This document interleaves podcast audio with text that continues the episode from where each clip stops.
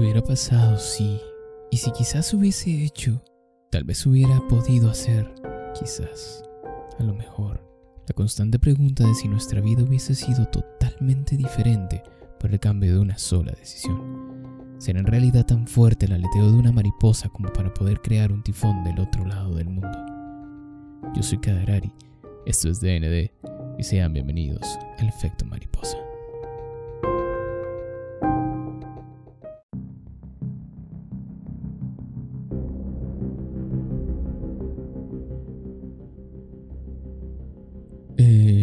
Y buenas. La teoría del caos, viajes en el tiempo, destino, obsesiones y, curiosamente, a mi parecer, quizás la mejor actuación que nos ha regalado Ashton Kutcher a lo largo de su carrera, o al menos de lo más decente desde que decidió jugar a ser un actor, digamos que serio. Hablemos un rato de mi película favorita, de la cosa más hermosa que he visto a lo largo de mi vida, y no precisamente porque sea la película perfecta o que sea una obra de arte, una ganadora de Oscars o galardones, simple y sencillamente porque fue la primera película que vi de un género psicológico, de un tipo de película que te deja pensando y dudando si realmente acabas de entender lo que viste, si viviste una experiencia un poco extraña o si eres lo suficientemente inteligente como para tratar de entender qué carajos acaba de suceder. Hablemos un rato de el efecto mariposa, de este concepto de la famosa teoría del caos. Creo que todos hemos tenido en, la, en más de una ocasión en la mente la incertidumbre de las decisiones, las consecuencias y qué sucedería si tuviéramos la capacidad de cambiar alguno que otro acto de nuestra vida. ¿Qué hubiera sucedido si hubiese salido más tarde? ¿Qué hubiese pasado si hubieras tomado otra calle? Quizás no habrías chocado esa, esa tarde, quizás habrías llegado más temprano al trabajo, quizás no habrías llegado tarde a tu cita. ¿Qué habría sucedido si hubieras estudiado la carrera que tú querías y no la que te dijeron tus padres? ¿Cómo habría sido todo si aquel día te hubieras bajado del carro y no hubieras dejado escapar al amor de tu vida? cómo pequeñas decisiones pueden haber cambiado por completo el rumbo de tu vida. Quizás unas más, quizás otras menos, pero si algo estamos seguros es que nada sería lo mismo. Es muy probable que tú no estarías escuchando esto o quizás ni siquiera fueras quien eres hoy en día. Primero, para empezar a hablar de esta, de esta hermosura, tenemos que hablar sobre qué carajos es el efecto mariposa o la teoría del caos el nombre que más les guste como le quieran llamar, ¿ok? Básicamente, este concepto nos dice que pequeñas variaciones en los sucesos de algunos acontecimientos pueden provocar grandes cambios en el futuro. O, para fines más prácticos, podemos usar el... Ah, ok, no recuerdo si es dicho refrán. Ah, la cita, vamos a, vamos a decirlo así. Se dice que algo tan simple como el aleteo de una mariposa puede desencadenar un huracán en el otro extremo del mundo. Esto se hace referencia a esta interrelación que existe entre la causa y el efecto. Es lo que se da básicamente en todos los eventos de nuestra vida. Que cualquier cambio minúsculo, por entre comillas insignificante que fuera, haría un cambio gigantesco en tu vida. Ok, ahora, luego de entender esto, ya que comprendimos todo este rollo de viajes en teorías cuánticas, sentidos existenciales, drogas y todo este asunto, ya podemos empezar a hablar sobre el efecto mariposa. Una película del 2004 protagonizada por Ashton Kutcher, quien interpretaba a Evan Trevor, y a nuestra damisela en peligro que la encontramos como Kaylin Miller, protagonizada por la actriz Amy Smart. Bueno, esta linda historia familiar nos cuenta la historia de Evan, un adolescente puerto, por... Sí, digamos que un quinceañero, un poquito más pequeño, que durante su infancia ha vivido una serie de abusos y violencia por parte de adultos o en general de su entorno, eh, tanto familiar como vecinos, amigos, muy entre comillas, que en realidad no tienen un carajo de amigos porque todos son una partida de hijos de puta, excepto Lenny, que él sí era amigo, era hermano del alma, el único la única persona con principios y que era gente entre ese partida de idiotas. Y sí, estamos de acuerdo con que eran niños a los que se nos presentan este grupo de como de la cuadra, de, la calle que tienen a ser muy, muy traviesos, que son niños normales que hacen travesuras. Pero hay un par de, de actos que no vamos a entrar en, en, en mucho detalle para no dar spoiler, pero existen muchas situaciones en los que no es el actuar normal de un niño. Golpean a un perro hasta matarlo, este, hacen explotar a una señora con su niño, básicamente, no porque la amarren como que si fuera terrorista, sino por una serie de, de actos que suceden. Eso no es el actuar de un niño normal. Y eso tiene que ver mucho con el antagonista de la película, que, bueno, antagonista que no es tanto un antagonista, pero es como la contraparte, digámoslo así, de nuestro protagonista, que ayuda un poco a que avance la historia. Eh, que él tiene como, está mal de la cabeza, tiene serios problemas y es quien, quien incentiva a hacer este tipo de, de estupideces. Pero bueno, tenemos a nuestro querido Evan lleno de, de traumas y de una vida por demás dramática y trágica que padece de una condición que le provoca lagunas mentales cuando presencia eventos muy traumatizantes. Básicamente tiene esta como pequeña disociación cada vez que le ocurre un evento demasiado traumatizante eh, no genera como personalidades en teoría, pero se supone se le causan estas lagunas mentales y esta es como una parte muy primordial de la, del desarrollo de la trama. ¿Por qué? Porque en teoría, cuando tiene estas lagunas mentales es cuando él hace los viajes en el tiempo y se supone arregló las, las cosas. Antes de seguir, y tomando en cuenta que ya hablamos un poco sobre ciertas eh, escenas que han sucedido, bueno, que ocurren al principio de la película, eh, vamos a tocar ciertos puntos que no son básicamente relevantes para la historia, pero puede que para muchos sean, entre comillas, spoiler y...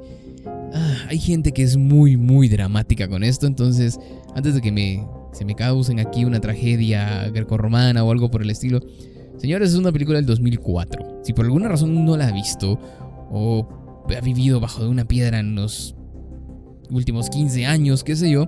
Entonces, tome los comentarios que vamos a hacer acá como bonitas referencias para ver la película con muchísima más emoción, ¿ok? Pero bueno, ahora, continuando. Nos encontramos con Evan, quien desde pequeño sufre problemas de memoria, que son las lagunas mentales que mencionábamos, pero que no saben qué son, entonces lo toman como problemas de memoria. Y le hacen exámenes hasta el cansancio, el niño termina harto, hasta que uno de los especialistas que le están tratando eh, el problema, les están haciendo una resonancia, le aconseja a la mamá que el niño debería de llevar un diario para tener esta especie como de, entre comillas, de control sobre los acontecimientos que vive. Se supone que esto le ayudaría a él a no tener estas lagunas mentales y estar más... Em, estar más consciente de qué sucede en su vida. Ok. En corto y en resumen muy simple, Evan lee su diario, vuelve en el tiempo y hace cambios que entre comillas mejorarán su futuro. Ok. Y pues, spoiler. No pasa, ¿ok? No arregla una mierda. Ahora, esto es lo más simple de la película. Mientras la trama se sigue desarrollando cada vez más, tenemos mm, como espectador más preguntas sobre lo que está sucediendo y menos respuestas. Lo que creíamos que era A, en realidad era C y muy probable podría ser B. Me refiero. en la misma película nos invita como a crear este tipo de teorías, a tratar de adivinar qué está sucediendo. Y en realidad no es eso. Siempre hay un, plot twist en el, en el guion, en cómo se desarrolla, que genera esta como incertidumbre constante.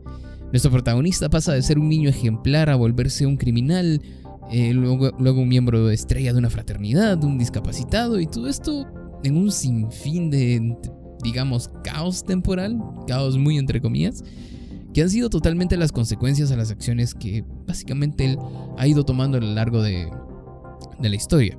Un, hecho bastante peculiar, luego de ver por primera vez el, el efecto mariposa es muy probable que tengas más preguntas con las que empezaste, y no me refiero a las preguntas que mencioné anteriormente. Me refiero a, luego de ver cómo termina la película, y es muy curioso que empiezas a atar muchos cabos y ninguno tiene mucho sentido. Y todas estas preguntas con las que terminas, ninguna de ellas te la responde la película, no importa cuántas veces la veas. Y esto es parte de la experiencia o vamos a decirle de la gracia del efecto mariposa todo queda interpretación del espectador y en cómo se considera a día de hoy que podría funcionar el concepto de la teoría del caos o del efecto mariposa. ¿Cómo es posible, por ejemplo, que ya tuviera lagunas mentales por sucesos que no habían pasado? o al menos según nosotros como espectador no habían sucedido. ¿O es que en realidad ya habían sucedido y ahora está volviendo para hacer cambios de nuevo y solucionar los problemas de la nueva realidad? ¿Será todo una perspectiva de alguien que vive atrapado en su propia mente? ¿O son todos un montón de paradojas? ¿O es toda una línea temporal? ¿O en realidad son muchas líneas temporales como una especie de multiverso? ¿O será este como un tipo de bucle infinito en el que Evan no puede salir? Y estas son solamente un par de preguntas que, con las que terminan, o son las más populares por lo menos entre la comunidad. Y ninguna tiene una respuesta, porque si tú ves la película más de una vez, puede que creas encontrar la, la respuesta perdón, de una de las preguntas y te puedo apostar termines con una pregunta nueva. La complejidad que ha tomado la historia con el pasar de los años es lo que la hace, vamos a decir así, tan increíble la experiencia, como a pesar de tener más de 15 años siguen existiendo un sinfín de teorías sobre la historia. Y ahora, volviendo a la trama que digamos es la parte sencilla de la película, la parte hermosa donde Evan solo quiere un mundo mejor donde él pueda vivir junto a aquel infelices y contentos, que el perro corra por el jardín y tengan una bonita casa, él un trabajo de oficina de 8 a 5 y ella lo espere con la cena ya hecha. Y pues no, esto no va a pasar, porque no. Esta parte es muy interesante. Podemos vivir la frustración, la ansiedad, la impotencia que sufre Evan, que sin importar qué haga, nunca consigue que todo sea perfecto. Y creo que esto es parte de la idealización que tenemos todos por quizás si hubiera tomado X decisión, las cosas serían mejor, quizás tendría un mundo perfecto, quizás mi vida tendría menos problemas. Y esta parte de la película lo, lo toma de una manera muy, muy peculiar. Nos demuestra que Puede que en un aspecto todo esté muy bien, pero siempre va a haber una contraparte. Y como diría la, el budismo, todo es gris, no todo puede ser blanco y no todo puede ser negro. Y, volviendo a la película, y es que, a ver, llega un punto en el que te, le tienes tanta empatía a Evan, y de verdad, lo único que quieres es que por una vez en su vida todo le salga bien. Ha pasado por tanto, ha vivido tanta violencia, abusos y Ah, básicamente ha sido una completa mierda su vida entera. Y que ya, en serio, por favor, le salga algo bien. Y... Ah, nuestro Señor Jesucristo actúa de maneras muy, muy misteriosas. Y le pone las pruebas más duras a sus guerreros más fuertes. Y básicamente la vida de Evan es como un camino al Gólgota. Y él era un sargento de entre los ejércitos de nuestro Señor o algo, no, no sé, es, es algo muy difícil de entender, pero es muy, es muy triste, no es una experiencia que te, hayas, que te vaya a hacer sentir bien ver el efecto mariposa, más allá de la confusión que puedas tener las primeras veces que lo veas, es, es quizás dentro de la propia fantasía muy realista en ciertas cosas, en especial, y quizás es una parte por cuál es una de mis películas favoritas. Quizás tuvo mucho que ver la edad en la que la vi. Te, como adolescente o como puerto, te identificas muchísimo con Evan, con lo que pasa a su alrededor, y cómo tratas de querer entender las situaciones, de querer cambiarlas, y en realidad lo único que haces muchas veces es hacerlas peor, o al menos tú piensas que las vuelves peor, cuando en realidad no es así. Pero, aunque no todo puede ser como tú quieres, porque la vida no funciona de esa manera. Y a ver, no todo en, la película son confusión de trama y un thriller espectacular y, psicología y, todo esto. Eh, hay una parte que puede llegar a, a, ser bastante molesta sobre toda esta tragedia y es esta como historia amorosa o de relación sentimental que nos quieren poner entre Evan y Kaylee. Kaylin, para entrar en contexto, Kaylin es parte del grupito de amigos que, que tienen en la calle él es el crush de Evan. Y él toda la vida le ha gustado y lo único que quiere es estar con ella. Por X o Y situación jamás puede hacerlo y él trata de en cada regreso del tiempo el arreglar la situación y incluso en algún momento esto funciona como vamos a decirlo así como base de la historia o al menos funciona como los trocitos y los colores que, que nos dan para que no te pierdas como espectador y tengas como un leve sentido de qué carajos está pasando, esta relación puede llegar a ser tan molesta porque en lugar de tratar de desarrollar el problema de Evan o hacer que la historia avance o el explicarnos mejor cómo funciona toda esta, eh, esta teoría o todo este asunto del caos o la supuesta enfermedad que padece Evan. Y esto más bien se llega a sentir como un bucle infinito de obsesión donde lo único que Evan quiere es estar con Kaylee, no importa las consecuencias, no importa qué suceda, él puede solucionar todo entre comillas y deja de avanzar la historia, deja de avanzar los personajes y no sé, se vuelve quizás un poco tedioso el, hecho de, ok, en serio, otra vez tienes que hacer eso. Cuando, si empiezas a pensar un poquito lógico, hay muchas más soluciones a, la, en la historia, pero Ah, no sé. En serio, es demasiado obsesivo Evan con, con. Y sí, me imagino que obsesión, porque no creo que exista un nombre romántico para esta chingadera o algo más bonito que lo que quiere tener Evan con Kelly. Y bueno, básicamente Evan está traumado, está obsesionado con que todo sea un lindo mundo con pajaritos volando en tu hombro y gente bailando por las calles. Hermosa la referencia a 500 Days of Summer. Y entre tanta complejidad, creo que no es de... no sé, no es tan grave y en la mayoría de este tipo de películas sucede este tipo de cosas, pero... Dios santo, tienen unos problemas de continuidad o de por lo menos recordarse sobre las propias reglas de su propio universo, las cosas que ellos están construyendo y que ellos nos, nos presentaron al principio, cosas que por ejemplo, cosas que luego de un viaje deberían de cambiar pero no lo hacen, aunque antes nos dijeron que esto sí o sí tenía que suceder y pequeños detalles que este hermoso viaje entre drogas nos ofrece. Como por ejemplo, hay una escena en la que él está en la cárcel, Evan está en la cárcel y habla con su con su compañero de, de celda y le dice que le va a demostrar que él puede viajar en el tiempo lo pone a leer su, bueno, se pone él a, leer su diario, regresa en el tiempo, él está en, una, en una clase de, la escuela, él está niño, y sale corriendo y le dice, mira maestra, y se clava dos eh, trozos de hierro en las manos, eh, corte A, él regresa en el, a su presente, por así decirlo, y es como, oh, mira, sí tengo las marcas de, los hierros en la mano, y entonces su compañero de celda le crea, le cree lo que está sucediendo. ¿No creen ustedes que hubiera sido un cambio bastante más drástico y es muy probable que él no estuviese ahí, tomando en cuenta que si un niño sale corriendo a ensartarse un pedazo de metal en las manos, la mamá lo va a meter a un puto psiquiátrico? digo, no sé. Se me ocurre. este tipo de cosas pueden suceder. O como por ejemplo, eh, los detalles como que Evan nunca asimila sus nuevos entornos o sus nuevas personalidades, vamos a decirlo así cuando se supone que debería de hacerlo, porque siempre ha vivido en esa línea temporal.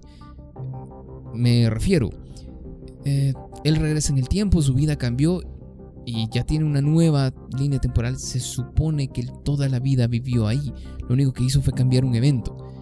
Y en realidad nunca, nunca asimila esto. Él, siempre se siente extraño o ajeno al mundo que le, que le rodea. Y siempre guarda como, vamos a decirle así, la personalidad de la, de la primera línea temporal solamente digamos que sale de este papel, por así decirlo, en una, en una ocasión. Y, ok, sí, esa vez sucedió, pero ¿por qué no vuelve a suceder jamás? Y, bueno, ok, no sé, pequeños detalles que sí, quizás cuando la estás viendo no le tomas como mucho, mucho interés mucho detalle a esto, pero que terminan haciendo un poquito de ruido por ahí que te quedas como, ¿por qué se supone que no reconoce? Oh, es otra cosa no reconoce su entorno, ¿ok? Eh, pero sí reconoce cuando tiene una relación con Kaylee. O sí reconoce cuando generó un trauma en Lenny. Eh, cosas por el estilo. Y por cierto, esto no es spoiler, ¿ok? No, lo... No lo o sea, bueno, sí se recuerda de todo eso. Trata de solucionarlo, pero es como un, una continuidad muy selectiva que genera como unos pequeños ahí problemas que hacen un poquito floja la historia, pero eh, Un punto muy interesante de la película es que es de las pocas, entre comillas, películas populares que toca temas muy, muy sensibles, como por ejemplo abuso, violencia y cosas por el estilo hacia niños directamente, y que este tipo de cosas suceden en sus propias casas o en vecinos o en amigos muy cercanos, temas que por lo general no se tocan en el cine, porque pues son temas demasiado no sé si tabú sería la palabra correcta, pero que por lo general no se tratan porque se pueden llegar a herir sensibilidades. Pero era en 2004, la gente mierda no se ofendía tan fácil como lo es ahora y todo era más lindo. No existía esta gente mierda de cristal que por cualquier cosa se le genera ansiedad o tiene problemas. Ah. Hijos de puta por ustedes, ahora tenemos que ver anime con censurado. Pero ok, bueno, ah, eso es historia para, otra, para otro tema. El efecto mariposa sufrió, hablando de ataques, un ataque, vamos a decirlo así, como eh, parte de esta gente a la que por alguna razón tiene alergia al cine popular o, al cine, digamos que más mainstream, eh, al cine que no es arte y la tacharon de ser una película simplona, comercial y que no tenía como sentido de existencia, que básicamente la habían sacado como para medio hacer taquilla y listo, una historia más de viajes en el tiempo. Con el pasar de los años ha sido comparada con... Me molesta esta comparación, pero con otra belleza de viajes temporales como lo es Donnie Darko, eh, argumentando que Donnie Darko, y esto es muy entre comillas, sí era una película con buena producción, mejor trabajada y un guion muchísimo más complejo. A ver, y sí, tampoco podemos ponernos a decir que el efecto mariposa es mejor que Donnie Darko, pero es que son muy diferentes y no, no, no cabe el hacer este tipo de comparaciones. Ok, está bien, es una película comercial Sí. Eh, es una película un poco simple, sí, en, lo que cabe. Eh, ¿Tiene un mal guion? No, no tiene un mal guion. De hecho, su guion es muy, muy bueno. En el sentido que se nos presenta como una película dramática, en ocasiones de suspenso, y en realidad es una película de viajes en el tiempo, de asuntos psicológicos. No tiene absolutamente nada de malo esto. Que Donnie Darko es mejor Puede ser que el efecto mariposa es mejor, puede ser, es cuestión de gustos. Ok, pero es como comparar Memento con Seven y decir que una es mejor que otra por X razón, porque las dos se, um, tratan sobre asuntos de memorias, de cuestiones psicológicas, thriller. Son comparaciones que no tienen mucho sentido. Pero como dirían por ahí, para gustos, los colores. Un éxito que quizás no ha envejecido muy bien. De hecho, hace muy poco la, la, volví a ver. La he visto no sé ni cuántas veces ya. Y sí, se ve cada vez más sosa. Cada vez más pesada de ver. Con una producción complicada. Pero de igual manera entra como referente del género y que hasta el día de hoy tiene muchísimo peso. Existieron luego dos secuelas que ni su puta madre vio, que no existen, que fueron una mierda total. Y por suerte fueron directamente a aquel ya fallecido formato llamado VHS. Para los pequeños Padawan que nos escuchan, era algo así como una cajita negra que tenía cinta dentro y eso lo leía una maquinita para sacar la imagen a un televisor que no, no era una pantalla plana. Como último dato, como buena película psicológica, eh, tiene cuatro finales. Tres que los hicieron sin muchos sentidos sobre la mesa creativa. Y el cuarto que es el corte de director, que en lo personal es mi favorito. Y si quieren pueden detener aquí el episodio. Voy a hablar sobre los cuatro finales. Si es spoiler, si por alguna puta razón no la ha visto, pueden dejarlo acá, no tengan ningún problema. Eh, pueden ir a verla, luego regresan y discutimos qué carajo les pareció los finales. Eh, existe el primer final donde Kaylin y Evan se ven en las calles de Nueva York y no se reconocen y siguen caminando. El siguiente final donde Evan reconoce a Kaylin y él la sigue un poquito, digamos que alimentando la obsesión que hemos vivido en toda la película. El siguiente se reconocen en las calles de Nueva York él le habla y dejan muy a interpretación el hecho de que van a tomarse algo o a seguir con sus vidas o qué sé yo. Y el del corte director, que es mi favorito, donde Evan está harto de su puta vida, de que absolutamente nada le sale bien y, regresa tanto en el tiempo hasta donde él es un feto. Y oh sorpresa, oh Dios, oh Dios santo, se mata. Sí, se mata, ¿eh? siendo feto. Y pues no le agradaba su vida, si mal no recuerdo, se enreda el cordón umbilical y pues vale verga la vida. En lo personal es el que más me gusta, creo que tiene mucho sentido con, con todo el desarrollo de la película. Y ese como el menos... Eh, sin mucha gracia, pero bueno. Al final, recomiendo el efecto mariposa, obviamente lo sigo recomendando muchísimo, me parece una película muy buena. Eh, si te gustan el tipo de películas psicológicas, quizás no sea un The Enemy, no sea Memento, no sea American Psycho, no sea este tipo de películas de culto, pero la vas a pasar muy bien. Si tienes un tiempo por ahí para, como dirían nuestros queridos amigos mexicanos, palomear un rato, eh, la vas a pasar muy bien, es muy interesante, es muy entretenida. Y quizás para quitarte un poco el mal sabor de boca que nos dejó Ashton jugando a ser el nuevo protagonista de Two and the Half Men, al menos, no sé, sirve de algo. Pero bueno, vamos a dejarlo por aquí. Muchísimas gracias por haberme acompañado en este viaje. Por cierto, nos pueden encontrar porque no sé si alguien sabe o no saben, nos pueden encontrar en nuestras redes sociales, en Facebook nos encuentran como DND Podcast o como Kadarari, nos encuentran en Instagram como Podcast DND, eh, nos encuentran en cualquier plataforma que ustedes nos gusten escucharnos, Deezer, Spotify, etcétera, etcétera, etcétera, etcétera. Y bueno, vamos a dejarlo por aquí. Muchísimas gracias por haberme acompañado en este viaje. Yo soy Kadarari, esto fue DND y nos estamos comunicando. Hasta la próxima.